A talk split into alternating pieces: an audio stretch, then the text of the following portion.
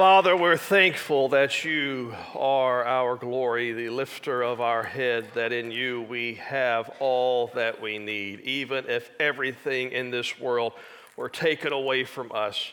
As long as we have you, we have enough. And how thankful we are to have a God who loves us so intensely and who cares for us so deeply that he would give his only Son, that whosoever would believe in him would never perish but have everlasting life. Father, as we open up your word, I pray as we talk about what to do when you speak, that you would speak to each of our hearts today. And even more than that, I pray that as you speak, we will listen, we will obey, and we will share. In the good name of Jesus, we pray. Amen and amen. We're going to get our Bibles this morning and open up to the book of Acts as we have been there for several weeks. We'll continue uh, to be there this morning. The book of Acts, chapter 8. Acts chapter 8. And I want to share with you for a few moments a message titled When God Speaks. When God Speaks. Words are powerful.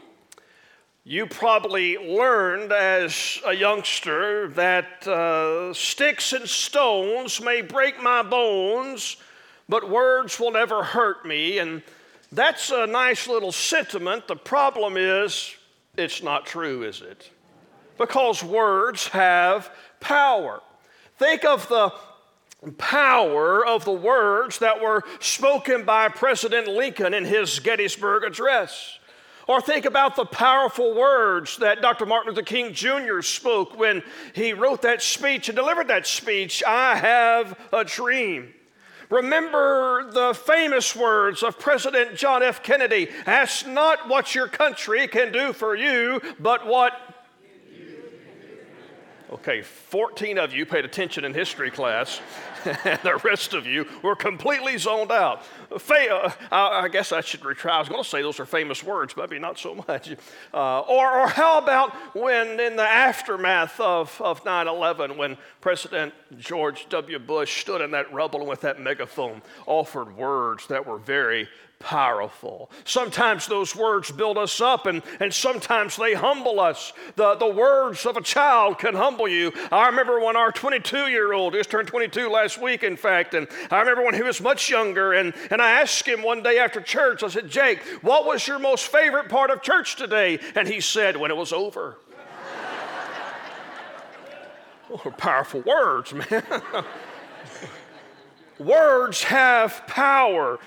God reveals himself to creation through words. Over 1,000 times in Scripture, you will find the two words God said. And when God said, it was powerful. Think back to creation, the book of Genesis. And God said, Let there be, and there was. His words were very powerful. When his friend Lazarus had died, Jesus went to raise him from the dead, and the the way Lazarus knew to get up out of the grave was when Jesus spoke the words, Lazarus, come forth. Matthew's gospel records for us that one day Jesus calmed the sea, and the way he calmed that raging sea was, was by rebuking it, and the way he rebuked it was by using his words.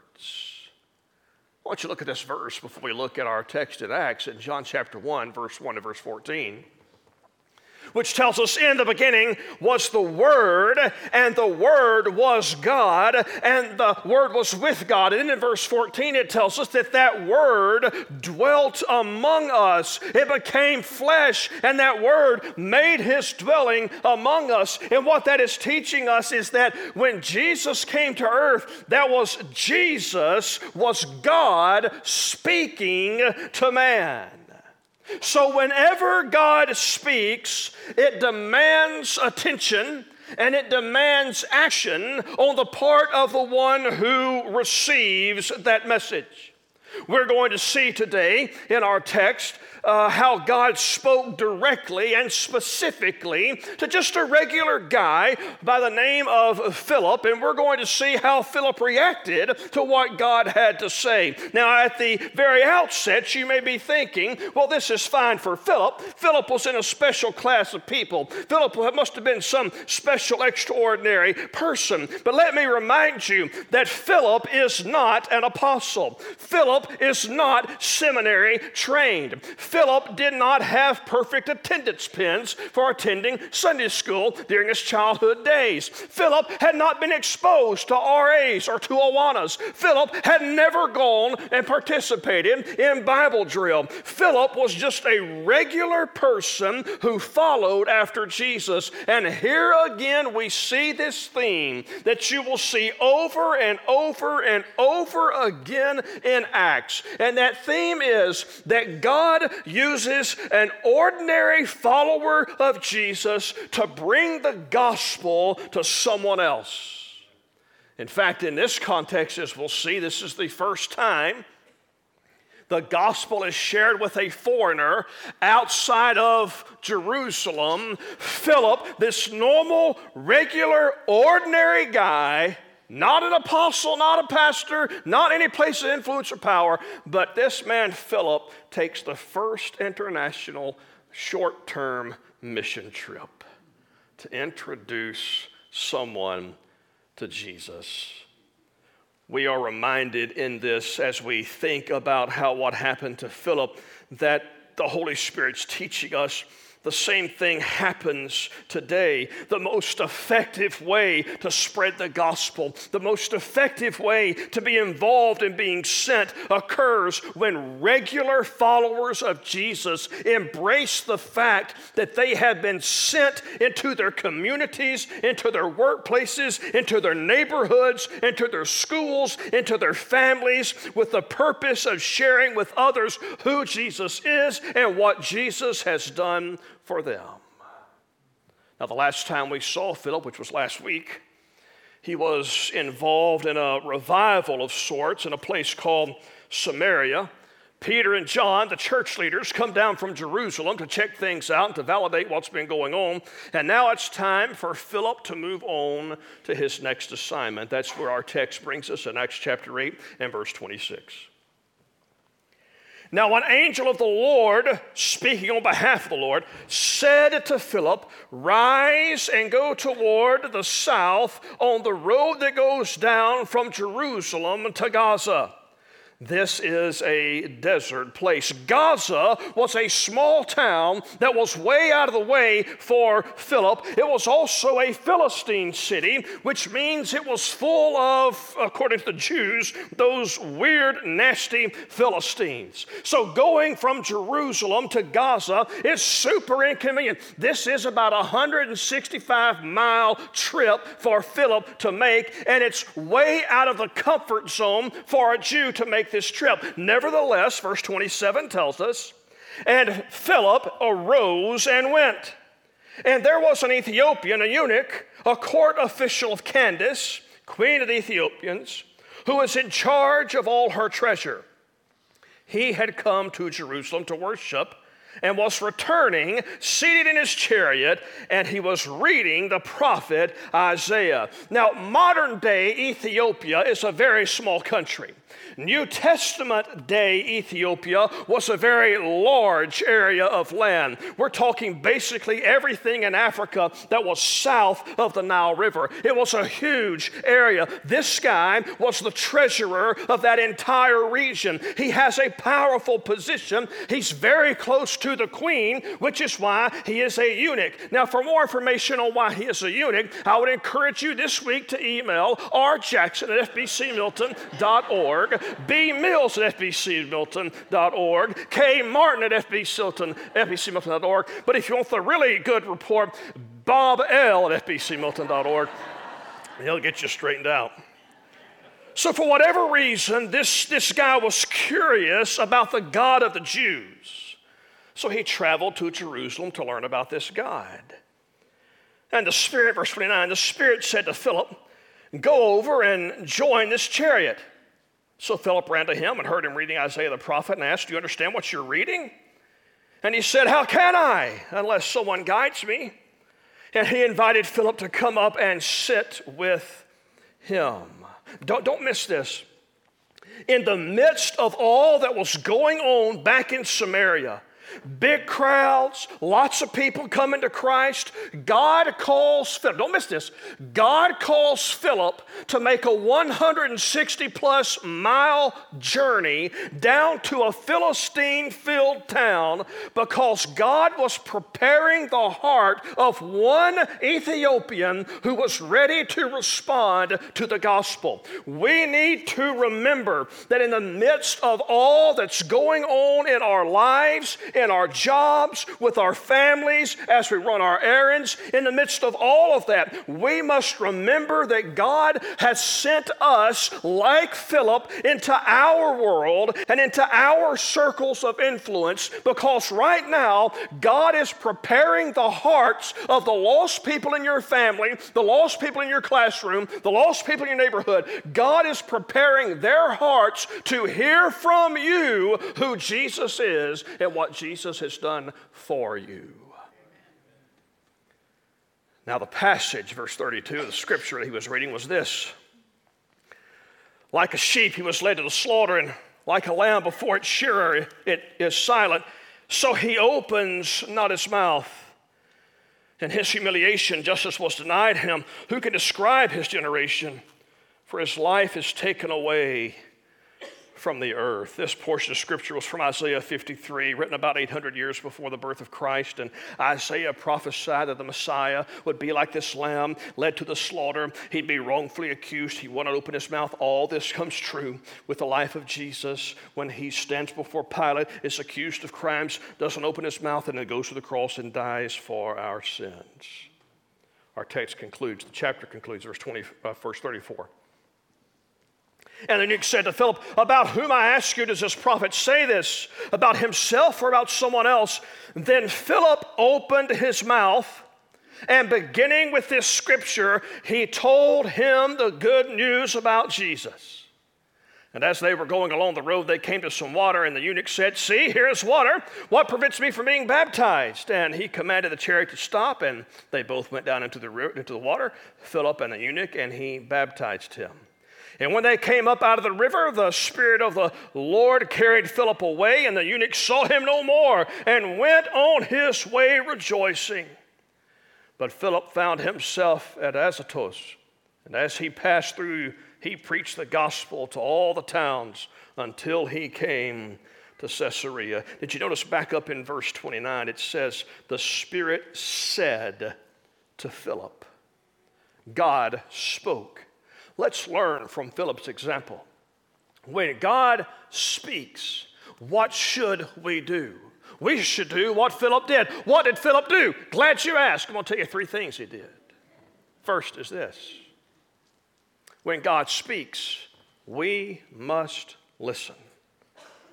When God speaks, we must listen.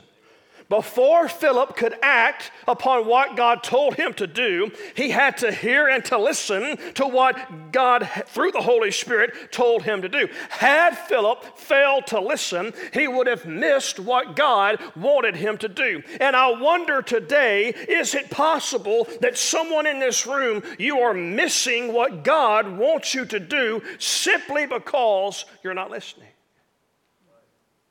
Now, a natural question that comes up when we say we're supposed to listen to God is how is God going to speak to us today? And, and God speaks to us today primarily in, in, in two ways. One, God speaks through Scripture.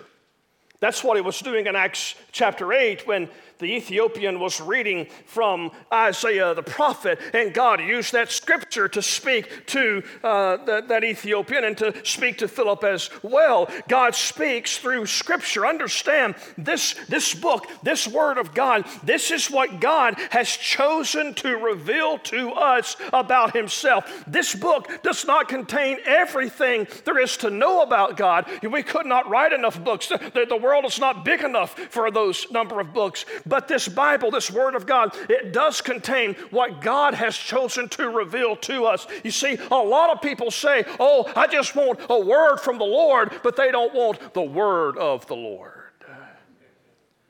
See, if you want God to speak, He's already spoken.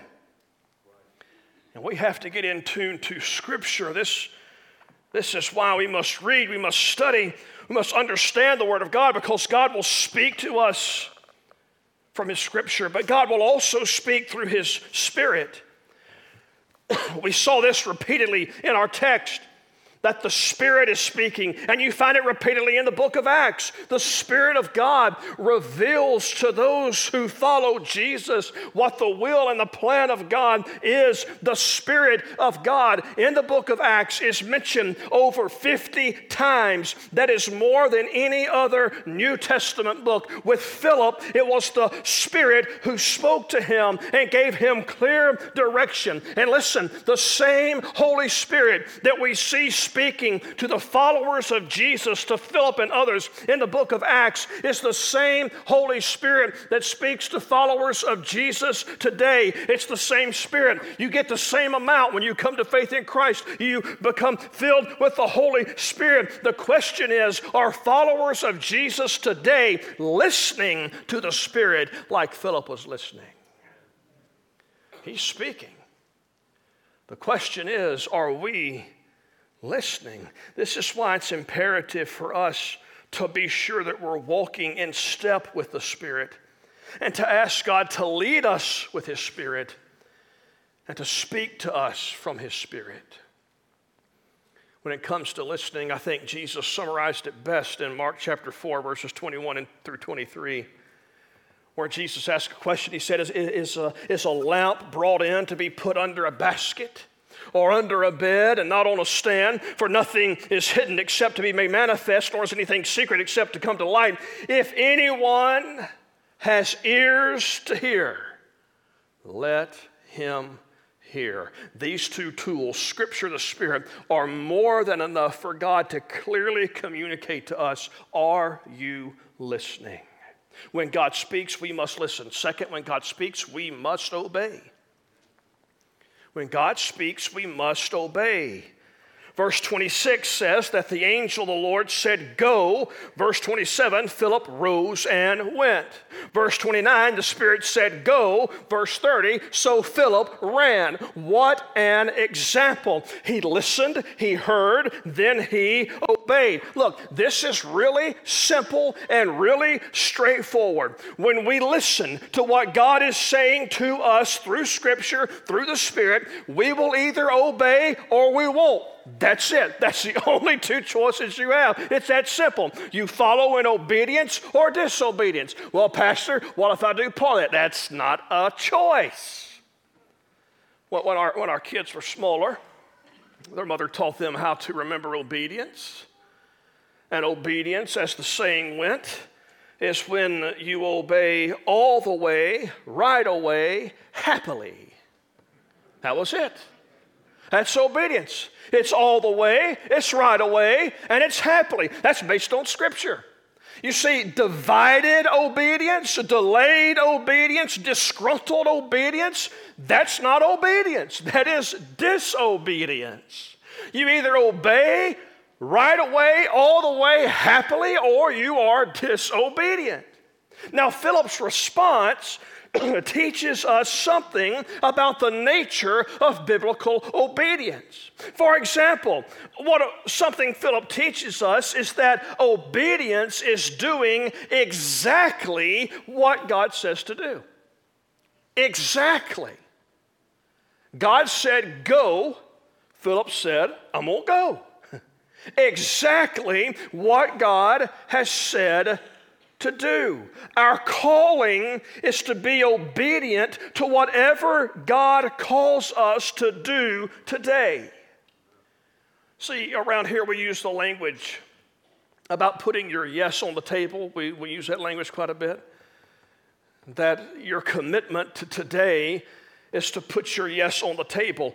Our job is to bring the yes, God's job is to decide the table. Okay? God determines what's on the table, what the table consists of. Our task is to put a yes on whatever that table is that God is calling us to do. Because you see, this obedience is important because obedience opens the door for God to work through us. See, God's goal in our obedience isn't so he can flex his muscles or fence us in. His goal is for glory to be given to him as he works through us because we are obedient. Philip's obedience opened the door for God to use him as the first follower of Jesus to share the gospel with a foreigner on the first short term mission trip.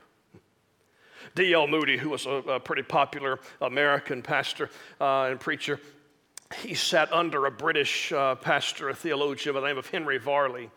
And, and Henry Varley, who, whom he learned from, one time said this years and years ago. He said, The world has yet to see what God can do through the life of a believer that is fully yielded to Him.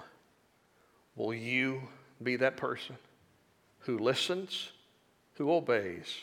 Number three, when God speaks, we must share. We must share. Listening to what God says should lead us to obeying what God says. And one of the things God has clearly said is that every follower of Jesus has been sent into the world with the purpose of sharing who Jesus is and what Jesus has done. If you do not share, you cannot say that you have obeyed. And if you are not obedient, you cannot say that you are really listening to what God has said. Listening leads to obedience, obedience leads to sharing. Look, there is no gap between the call to follow Jesus and the call to engage in the Great Commission. There's no gap in that calling. It is one and the same. And it is not God's goal or desire to keep secret things that He has said secret. God has no desire to keep what He said a secret just for a select few. He wants it to be broadcast to the entire world. That is why the book of Acts, our focus is on being sent until the whole world hears, because God's desire is not to be quiet about what He's done, but to tell the world what He has done. And here we have Philip shared a message. They obviously had some pretty intense dialogue that went beyond just what's recorded in our text because they worked through that text in Isaiah. But he shared that message just as we're called to share a message, and it's summarized in verse 35. Then Philip opened his mouth, and beginning with scripture, he told him the good news about Jesus. So, Lest anyone be confused this morning, let me share with you this good news about Jesus. You see, this good news about Jesus, according to John 3:16, is that God loves you more than you can ever imagine. God loves you more than you can comprehend. God loves you so much that He gave up His one and only Son so that you could have a relationship with Him. You need to have a relationship with him because according to scripture, Romans 3:23, all have sinned and fallen short of the glory of God. And our sin separates us from God. And according to Isaiah chapter 59 and verse 2, that that sin causes a separation so that God cannot hear us. And so even though God loves us, our sin separates us from him and we need something to bridge that gap, but we cannot bridge that gap. We cannot do enough good things to bridge that gap.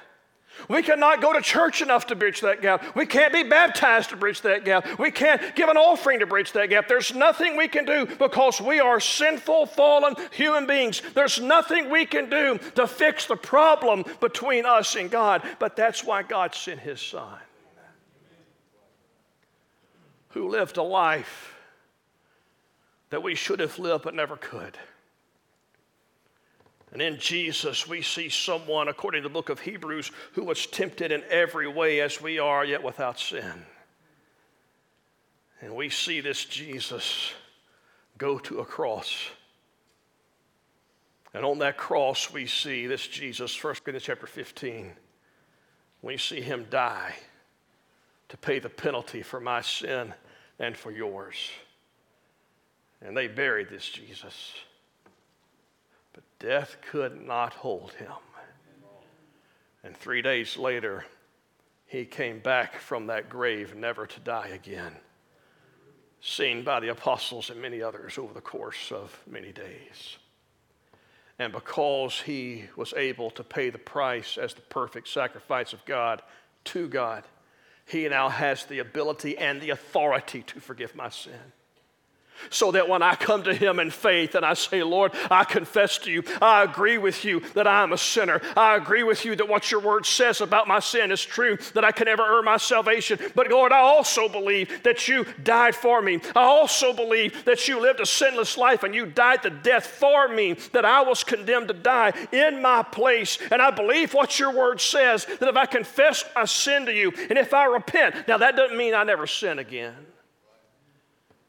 But on the day I asked Jesus to save me, I repented. I said, Lord, would you give me a heart to turn away from sin and to follow you? Lord, would you help me not only serve myself, but serve you? And when I repented of that sin, 1 John 1 9 says, if we confess our sins, oh, He is faithful, He is just to forgive our sins and to cleanse us from all unrighteousness, so that now when God looks at me, instead of seeing all of my unrighteousness, all the Father sees is the righteousness of Jesus in my life. And I said, That's nothing I've done. Ephesians 2 8 9, it is by grace that I have been saved through faith. It's not of myself, it's not of works. So that no man, so that I cannot boast. My friend, that is some good news about Jesus. And you no longer have the excuse of saying, I don't know what the good news is. I just shared it with you. And so now, if you have a relationship with Jesus, that is your good news to share. And if you don't have a relationship with Jesus, that is the good news you can believe. And when you believe it, you'll find a Savior who'll save you from your sins and give you abundant life on this earth and eternal life with Him in eternity. Notice the result of Philip's encounter with this Ethiopian. It was the Ethiopian's salvation his baptism.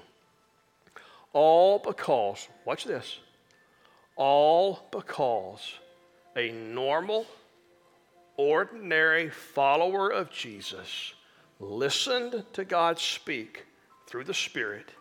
He obeyed and he shared the good news about Jesus. What do you think might happen if every follower of Jesus in this room this morning made the same commitment. We'd have to turn people away next Sunday. So let me ask you what's stopping you? What's stopping you from making this commitment? To listen, to obey, and to share. Whatever excuses you're coming up with in your mind right now, the Hebrew word for those excuses, hogwash. because the only thing, watch, the only thing that's keeping you from making this commitment is you. It's you. This church had nothing but the Spirit of God and a commitment to the gospel. You've got the Spirit of God if you're a follower of Jesus. Now, will you make a commitment to the gospel? I'm going to pray in just a second. When I pray, after I pray, we're going to stand and sing. God has been so good to us, and that goodness is for our benefit, but it's also for us to share with others how good God has been to us. Maybe this morning you, you thought you were listening, but you're not obeying and you're not sharing, and maybe it's dawned on you that, that you need to make a fresh commitment to listening, obeying, and sharing. Maybe you're here this morning and you've never placed faith in Jesus and you just heard this good news about Jesus. And as I pray, you may want to pray similar, something similar to what I prayed as I was sharing the good news. Just what I prayed many years ago to ask Jesus to be your Lord and Savior. I don't know what table God's putting in front of you this morning, but I know our job is to put a yes on whatever table it is. Will you leave here today having put your yes on the table, ready to do what God is calling you to do? Father, I thank you that Jesus did for me what I can never do for myself. I'm thankful that He paid the price of my sin. And Father, I pray that I would be committed, just as Philip was, to listening, to obeying, and to sharing. Father, you don't have a desire for us to keep this good news to ourselves, but to share it with others. So help us make a commitment to that today. And for those in this room who have never made that commitment to Jesus as Lord and Savior, may today be the day that they release their sin and their unrighteousness and they place their trust in you. Have your will and your way with us today. In the good name of Jesus, we pray. Amen. Let's